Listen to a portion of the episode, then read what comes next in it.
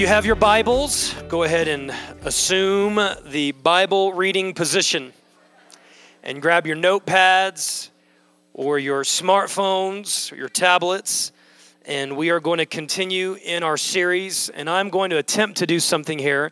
I'm going to attempt to cram about 5 hours of stuff into about 30 minutes because we have strategically planned today's service for there to be some response time afterwards, and so I want to make sure that we make room for that. So I'm going to hit the ground, I'm going to run fast, and we are in the middle of a series, and those of you guys who are joining us, you can pick up on previous messages within our series on our website at antioch.is. So let's go to Matthew chapter 13, and we are looking at this particular text as it sits in the greater series of the transforming Word of God. Matthew 13 will begin in the first verse. It says, "That same day Jesus went out of the house and he sat by the lake. Such large crowds gathered around him that he got into a boat and he sat in it while all the people stood on the shore. And then he told them many things in parables, saying, a farmer went out to sow his seed. Some fell as he was scattering the seed. Some fell along the path, and birds came and they ate it up. Some fell on rocky places where it did not have much soil, so it sprang up quickly because the soil was shallow. But when the sun came up, the plants were scorched and they withered because they had no root. Other seed fell among thorns, which grew up and choked the plants. And still other seed fell on good soil, where it produced a crop, 160 or 30 times what was sown. So he who has ears, let him hear." Let's skip over also to verse 22 of Matthew chapter 13 so that we can see the description of the soil that we're focusing on this morning, which is the thorny soil. Verse 22, "The one who received the seed that fell among the thorns is the man who hears the word, but the worries of this life and the deceitfulness of wealth choke it, making it unfruitful." Unfruitful.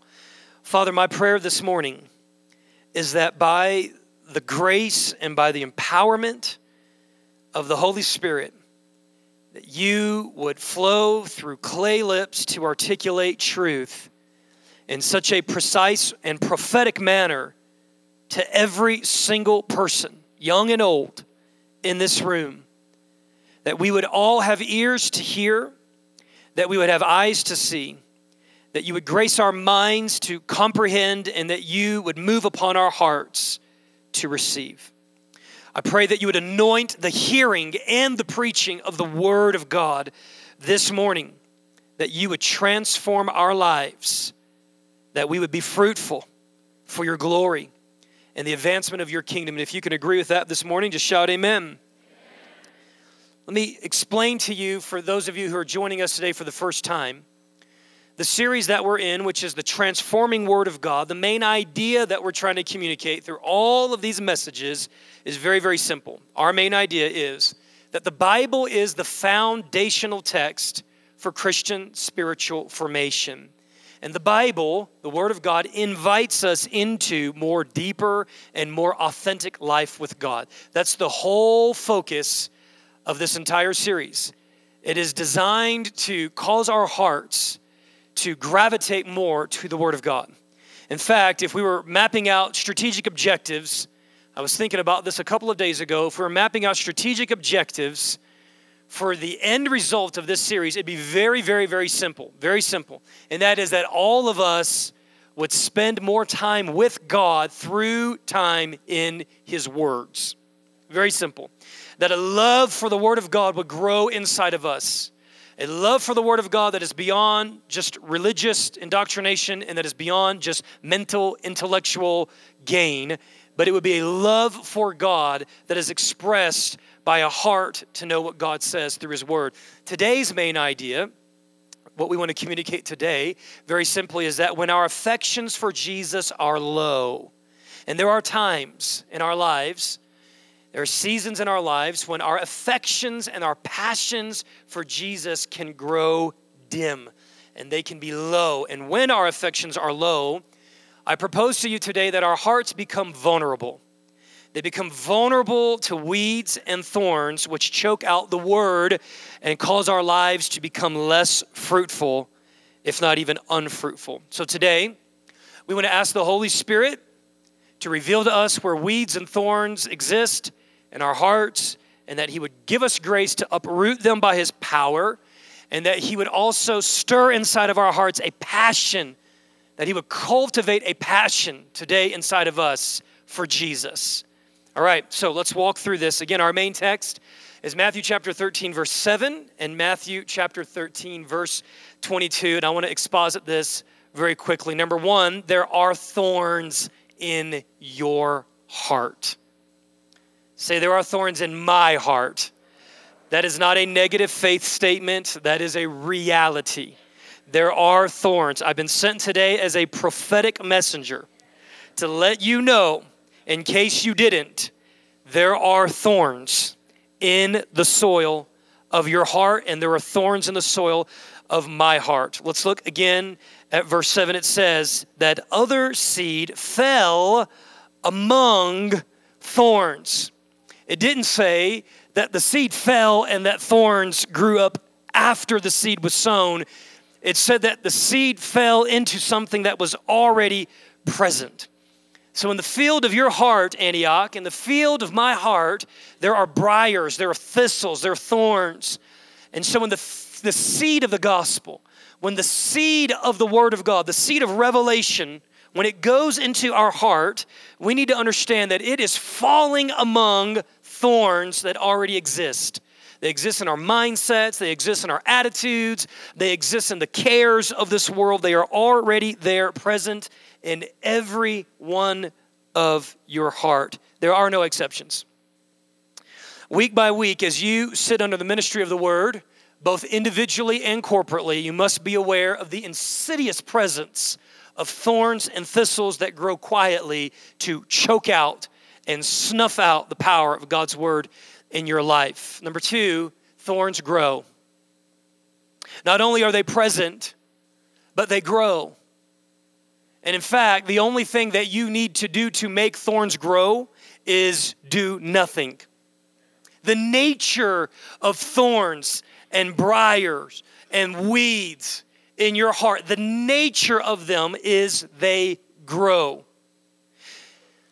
What we have to do to counter the growth, the aggressive growth of thorns in our lives, is that we have to pull them out by the grace and by the power of the Holy Spirit. The word grow there in the Greek very simply means to grow up. It means to climb.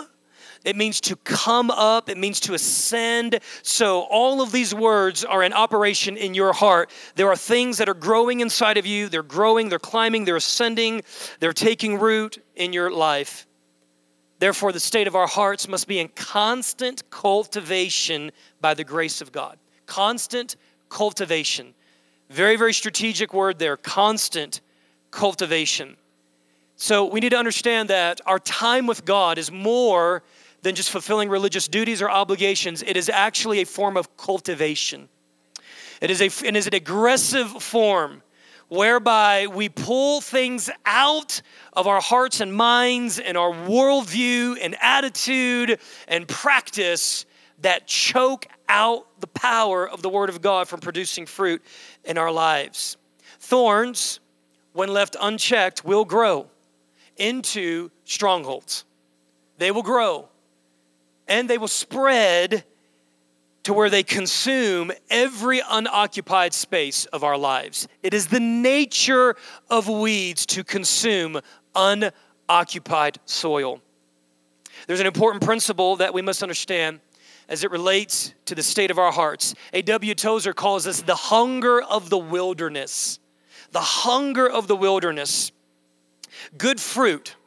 So what do we mean by good fruit? The fruit of the Spirit, love, joy, peace, gentleness, faithfulness, goodness, the ability to persevere in the midst of adversity, the ability to hold on to passion for Jesus in the midst of the mundane moments of life. That's all good fruit. Good fruit, good character, stability, steadfastness. That good fruit in the form of Christ-likeness, righteousness, requires diligence. It is not automatic. Church, it is not automatic.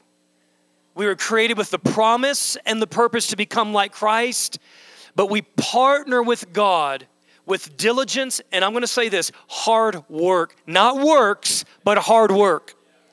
We partner with the grace of God with hard work to produce godliness in our lives. It's not us who makes that godliness happen, but we work with God to produce fruitfulness in our lives. It is not easy. It is not automatic. It is not free. The wilderness, on the other hand, very important. The wilderness grows with no work at all. The natural state of the untended garden is weeds. The natural state. Any place that is untended, uninhabited, uncultivated will produce weeds. See, listen, I don't need to feed my pride for my pride to grow. Don't need to do it. I do not need to feed my selfishness.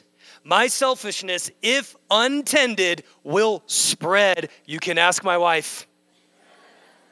I don't need to feed my anger. I don't need to feed my lust. I don't need to feed my idolatry. If I leave it alone, the carnal nature of this man, it will grow. That's why Paul says, I die. How often? Daily.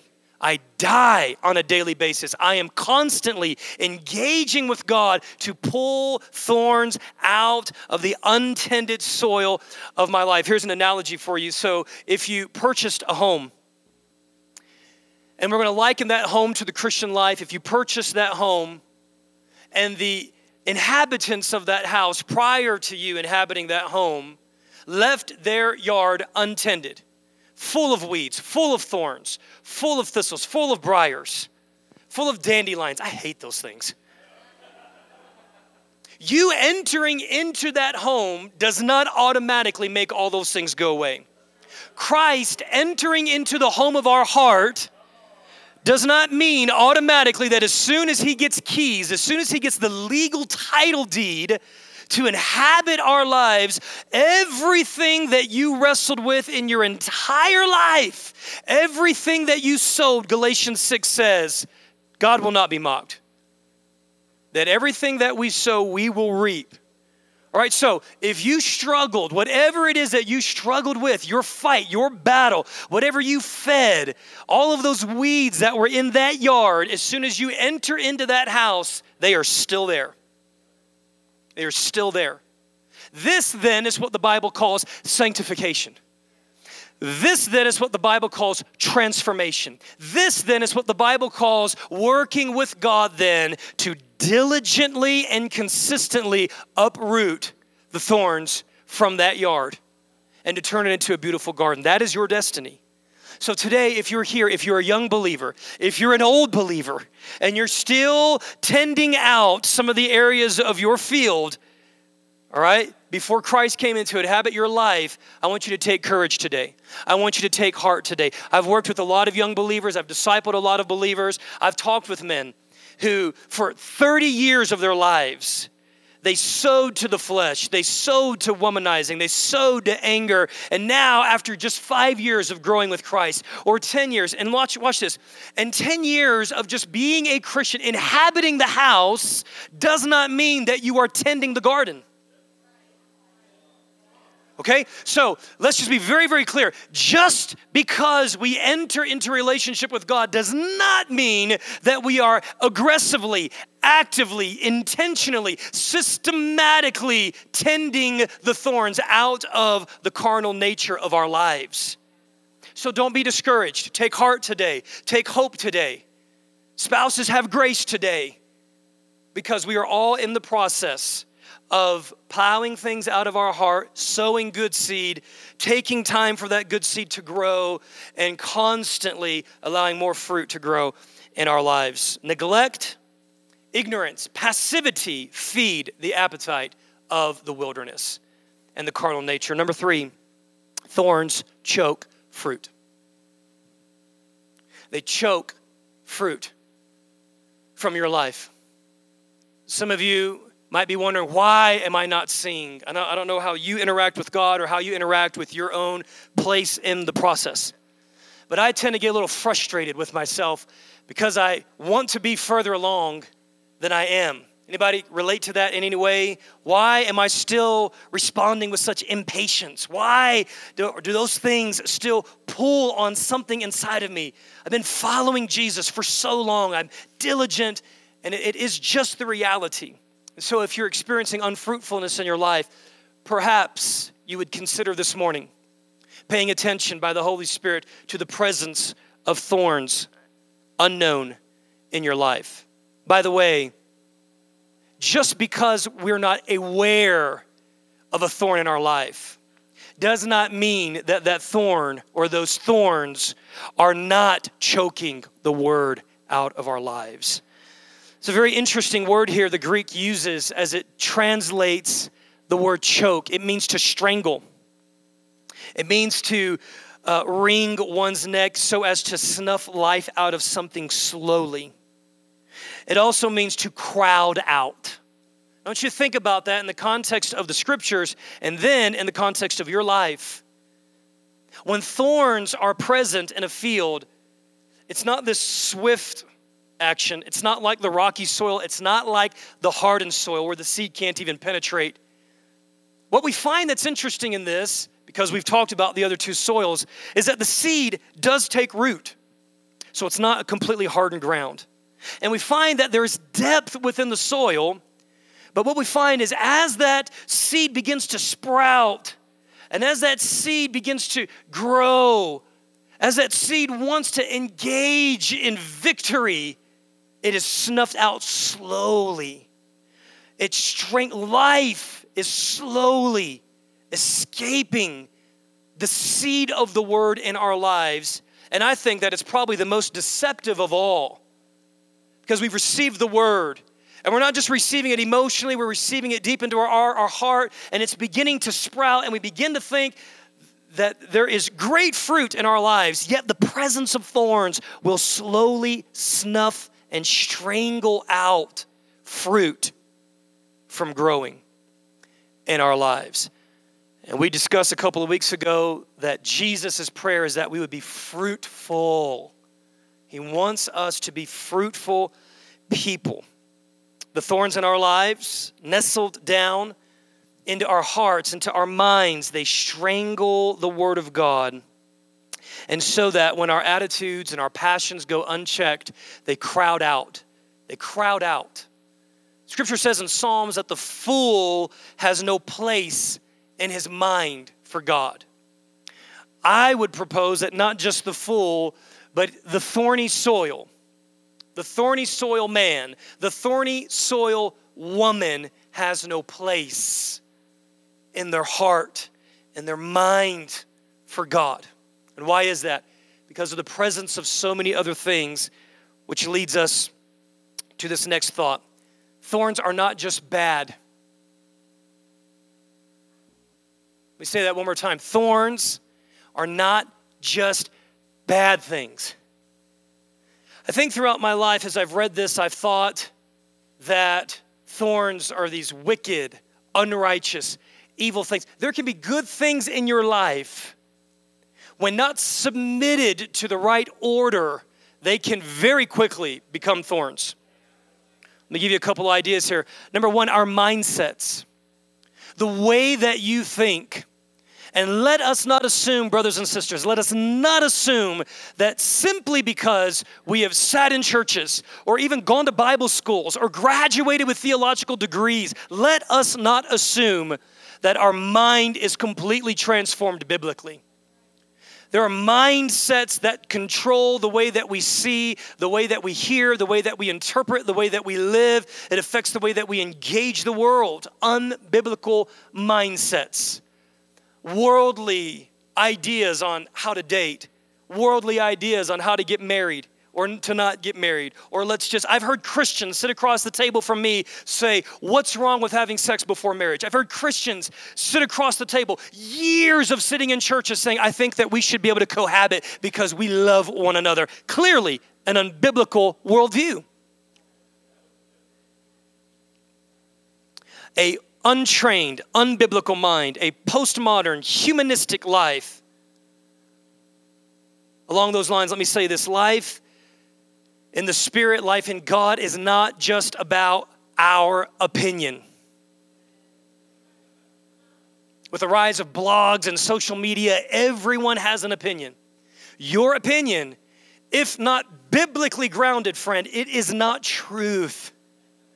Opinions and truth are not synonymous. Opinions will not produce fruit in your life. Opinions will not transform you into the image of God. Opinions will not raise a godly marriage and family. Truth will. Things that you dwell on, those can be thorns. What do you dwell on in your mind? I remember a couple of years ago, as we were doing some work in our backyard, I began to dwell on transforming my backyard. I mean, I would sit in my bedroom and look out my window and just dream. And that in and of itself is not a bad thing. But once it happens every night for hours, what is going on here? And then I find out how fleeting grass is and how temporary all of my manual labor is. I just think to myself, I'm not doing that ever again. But my mind began to be just consumed. And that's just kind of the way I'm wired. I cannot do certain things because I'm wired. Dear God, never let me gamble. I don't have to drink alcohol. My personality, I will just get infatuated with something. And it doesn't matter what it is. It could be a good thing. And I would just get, why am I looking like this right now? I just get infatuated, engrossed with something. You know, it becomes a thorn. It becomes something that occupies space. I'm not spending time with God. I'm not giving my heart over to the things of God. Worries, fears, anxiety, stress. You know what those things are? That's a form of meditation. If you know how to worry about something, if you know how to worry about finances or the lack thereof, if you know how to worry about your paper that is due on Monday, if you know how to worry about that situation, that accusation at work, if you know how to worry about that unresolved conversation that you had with your spouse, you know how to meditate. Same muscle, different source.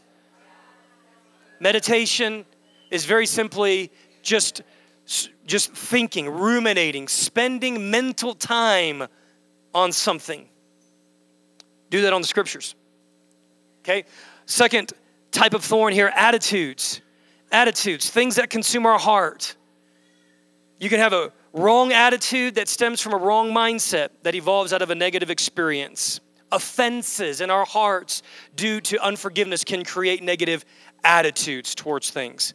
And listen, they can create negative attitudes towards good things. You ever heard somebody say they never want to get married? Based on a negative attitude? Based on a negative experience? Is that biblical?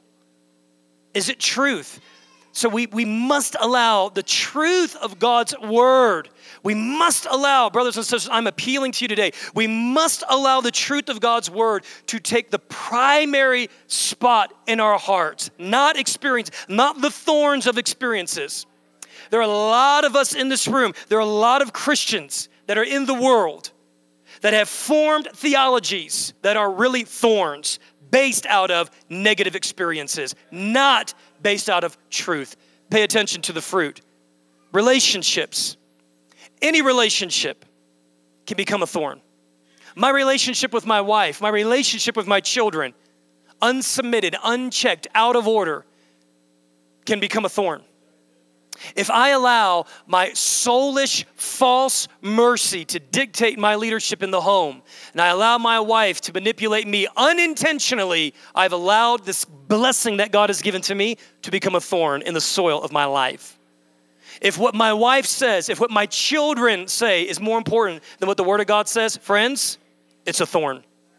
A lot of mothers and fathers are not leading their children because they need the approval of their children. It's a thorn.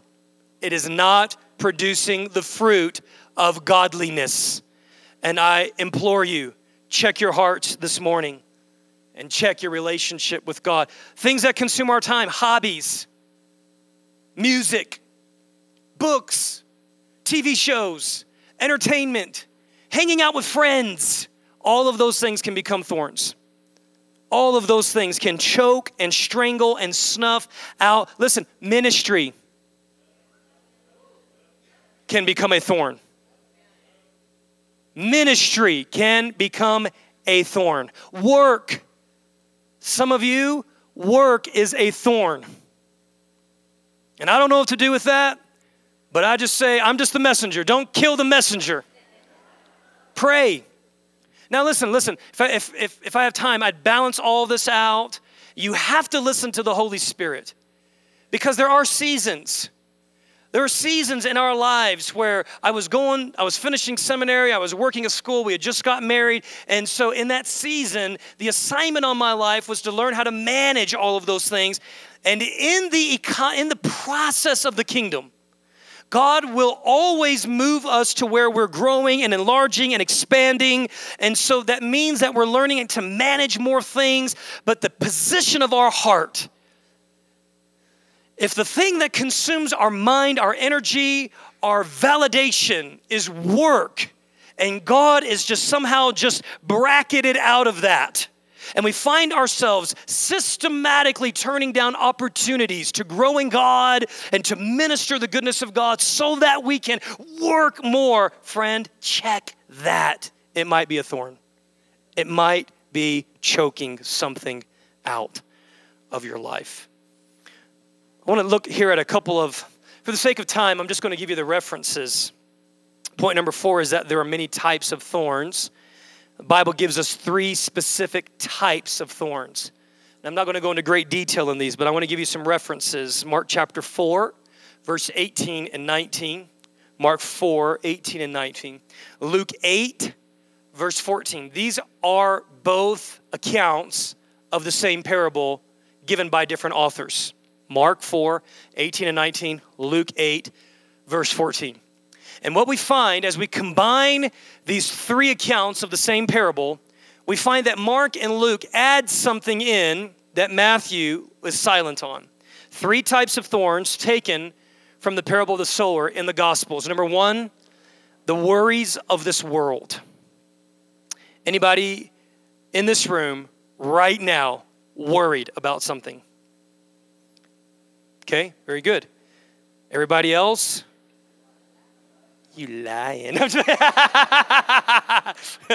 Worries, cares, anxieties, burdens. Jesus says they could be a thorn. Number 2, the deceitfulness of riches. The deceitfulness, it's a trick. It's a snare, it's a trap. It's smoke and mirrors. It's something that's designed to look one way, but then once you actually get into it, you find that it's something completely different. The deceitfulness of riches. Number 3, the desire for other things, Mark says. Luke says, the pleasures of this life. All right, so now we got 3 things biblically. Number 1, worries and cares. Number 2, the deceitfulness of wealth. And number 3, the desires or the pleasures of this life. For the sake of time, I'm just going to give a quick overview and some scriptures for your future study, as well as you guys can expound on this in your life group this week. We're going to look at understanding the thorns more deeply, the worries of this world. What does the scripture say about worries of this world? We know that it's a very real thing. Matthew chapter 6, verses 25 through 34. Matthew 6, 25 through 34. Jesus says, why are you so worried about what you're going to eat? Why are you so worried about what you're going to wear? And he gives natural analogies. He says, look at the birds, who feeds them. I remember, I don't know about you guys with little kids, but it doesn't matter, really. It doesn't really matter how faithful you are to feed your children. Something is lodged in there, like this eternal fear that they don't think you're going to feed them.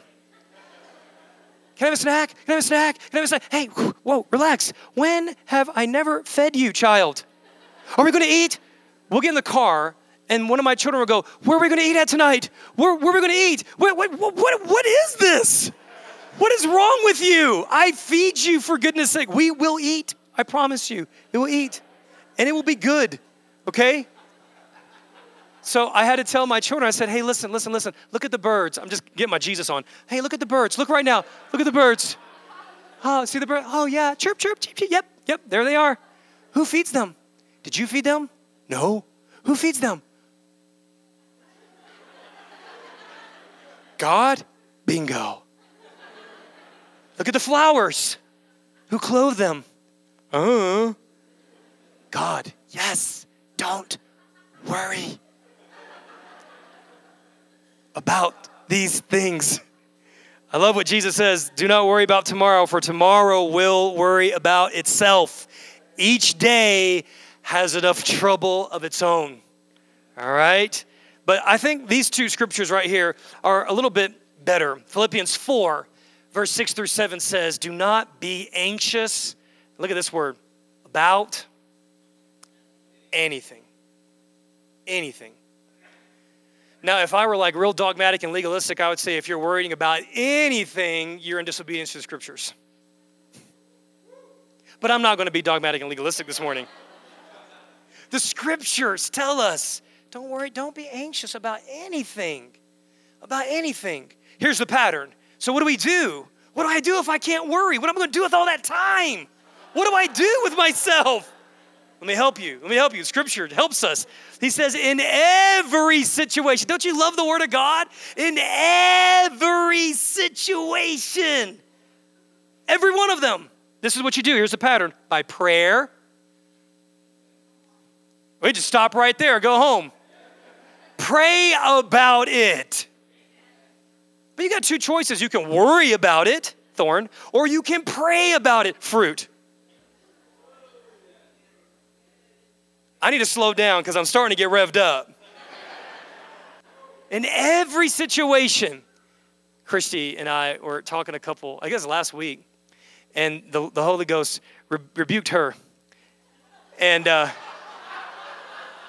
consequently, rebuked me through rebuking her.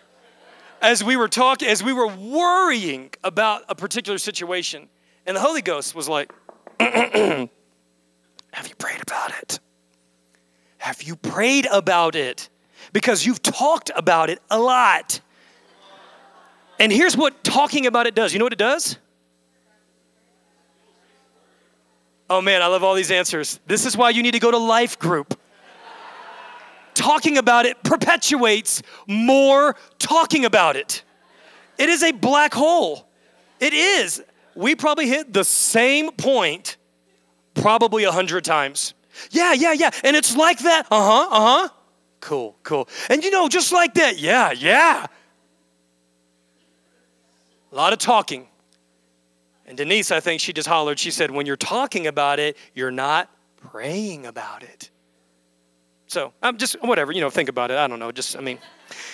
All right. Do not be anxious about anything, but in every situation, watch this, by prayer, by petition, with thanksgiving, present your requests. There's 4 points there.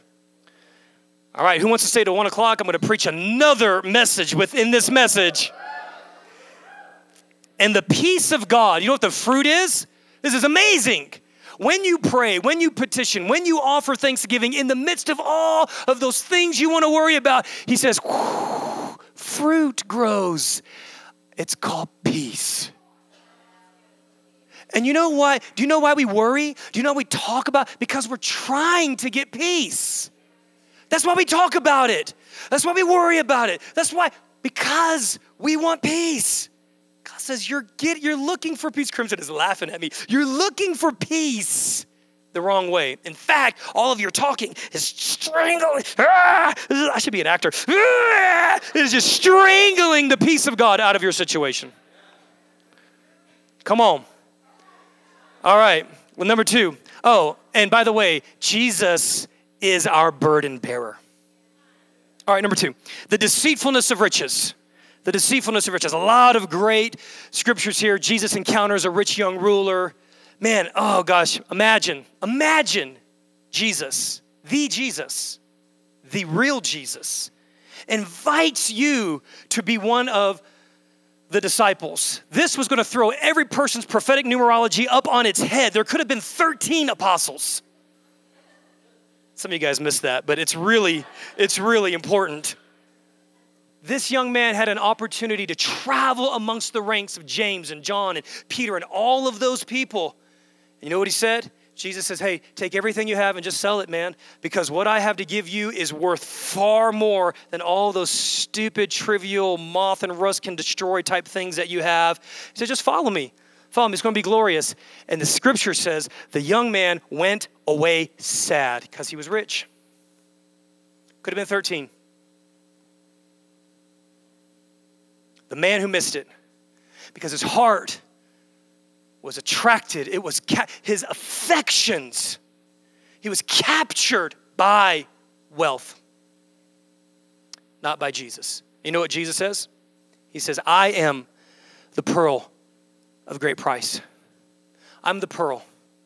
I'm the treasure. A man went out and went looking for a treasure. And when he found it, he sold everything that he had so that he could purchase that treasure. A man went out into a field and he found a pearl. And when he found that pearl and he had enough discernment in his heart to recognize that that pearl was worth everything, he sold everything so that he could have that pearl. That's what Jesus says. I'm the pearl. I'm worth more. Why so worried? Scripture says, do not lay up for yourselves treasure in heaven where moth, do not lay up for yourselves treasures on earth where moth destroys, where rust destroys. Lay up treasures for yourself in heaven. Number three, the desires for other things, the pleasures of this life. A lot of things that we could say about this. Let me give you a couple of scriptures for you studious people, you Bereans. First John chapter 2. I don't see enough hands writing. First John chapter 2, verse 15 through 17. Okay, let me just pause right here because I'm not joking. Guys, listen. Preaching of the word, this is life and death stuff right here. Life and death, all right? And to think that we can cover everything that's necessary to cover for the advancement of life and spiritual foundationing and maturity in 45 minutes once a week, take these scriptures, write them down, be diligent, study the word, allow the seed of the word to go deep into you. Here's some scriptures for you. First John chapter 2, verse 15 through 17. Or the scriptures exhort us, do not love the world. Galatians chapter 5, verse 16 through 24. The scriptures admonish us to walk by the Spirit and not by the desires of the flesh. Romans chapter 6 through chapter 8. But I'm going to highlight Romans chapter 8, verse 5 through 8. Let's look at that verse right there. It's very powerful. Romans 8, 5 through 8. Those who live according to the flesh, and we can put thorns in there, have their minds set, captivated, consumed, focused, fixated on what the flesh desires. You see that connection? If you're producing thorns, your mind is constantly being consumed. You're thinking about them. You're feeding. The entryway into the field of your heart is your mind, your eye, your ears. It's the gate into the field of your heart. But those who live in accordance with the Spirit have their minds set on what the Spirit desires. Biblical responses to the thorns that Jesus maps out in the parable of the soil.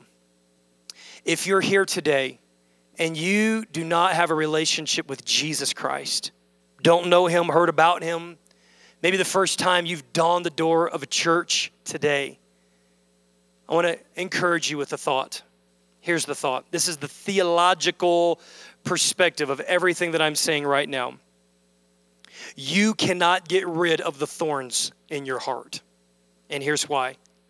Because the thorns in your heart represent sin.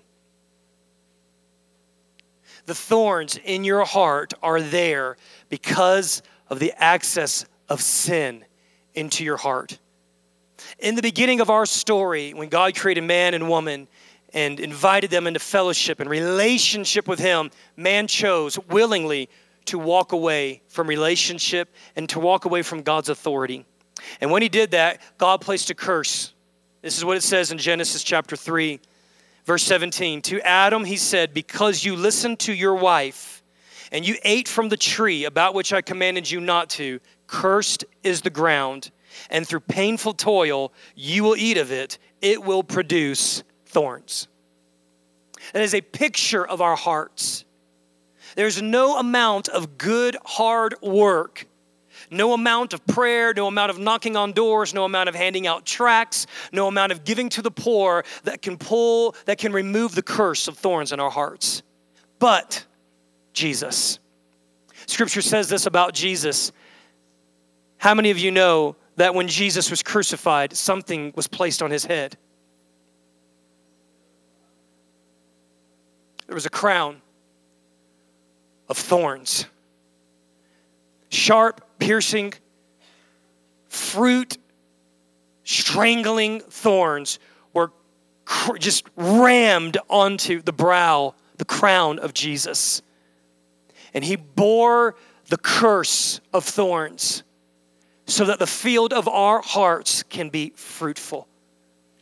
Galatians 3 says that Jesus became a curse for us, because it is written, cursed is every man who hangs on a tree. Jesus became our curse so that he could enter in legally into the field of our heart and remove the thorns of sin and the carnal nature from our lives. And today, if you do not know Jesus, but you desire a fruitful life in God, Scripture says everyone who calls on the name of the Lord, confessing with their mouth that Jesus is Lord, believing in their heart Jesus is the Son of God, the God-man, lived a sinless, sacrificial life, laid his life down so that his blood would cover our lives and bring us into fruitful relationship with God. That invitation, friend, is available for you today. Jonathan, if you would, come on up. Friends, as we close, we're going to go into a time of response here. I'd like to address a prophetic perspective as well as a sonship perspective. The prophetic perspective on this, that I believe that Jesus is speaking to the church of Antioch today. Jesus is asking Antioch afresh for our heart. He's asking to clear the ground that is consumed with the things of this world. He's asking us, he's asking you, because you are us. Jesus is inviting us into greater devotion. He's calling us out of complacency.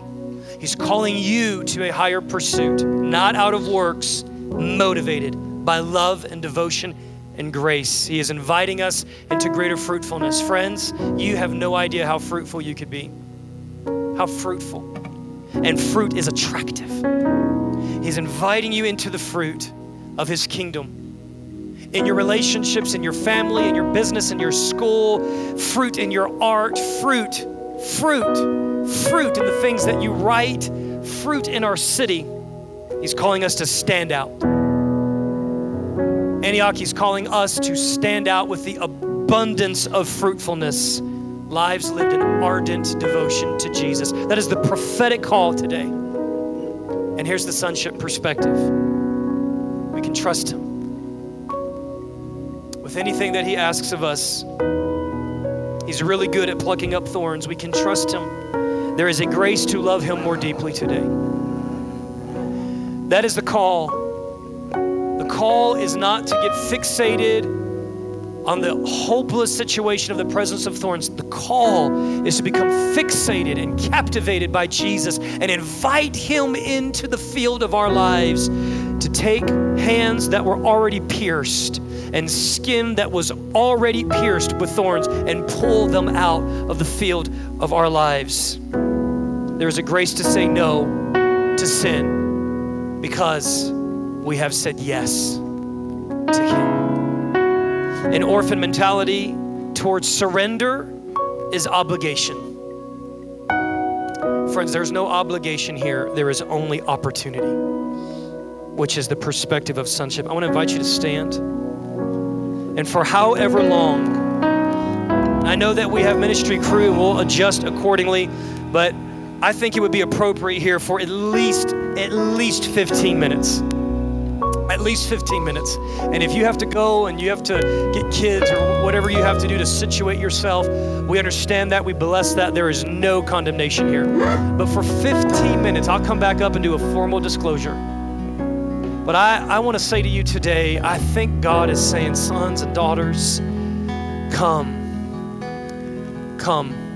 Those thorns are in you because there is a love for the world that's inside of you that belongs to me. Let me capture your love again.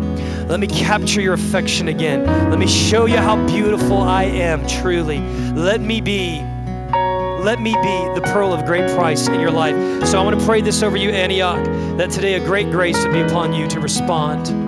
That today a great grace would be upon you for Jesus, the beautiful one, to reveal His splendor to you in a way that fascinates you and captures your heart, in a way that draws you into Him. That we would just willingly and lovingly, like the word came this morning, say, you can have my will, but God, you can have my ways. And so, Father, I give you the thorns of my heart. Come into this garden. Come into the garden of my heart and make it beautiful, make it fruitful, make it fertile, and pluck up every thorn that stands as an enemy to your word. In Jesus' name, let's love Him today. Jesus, we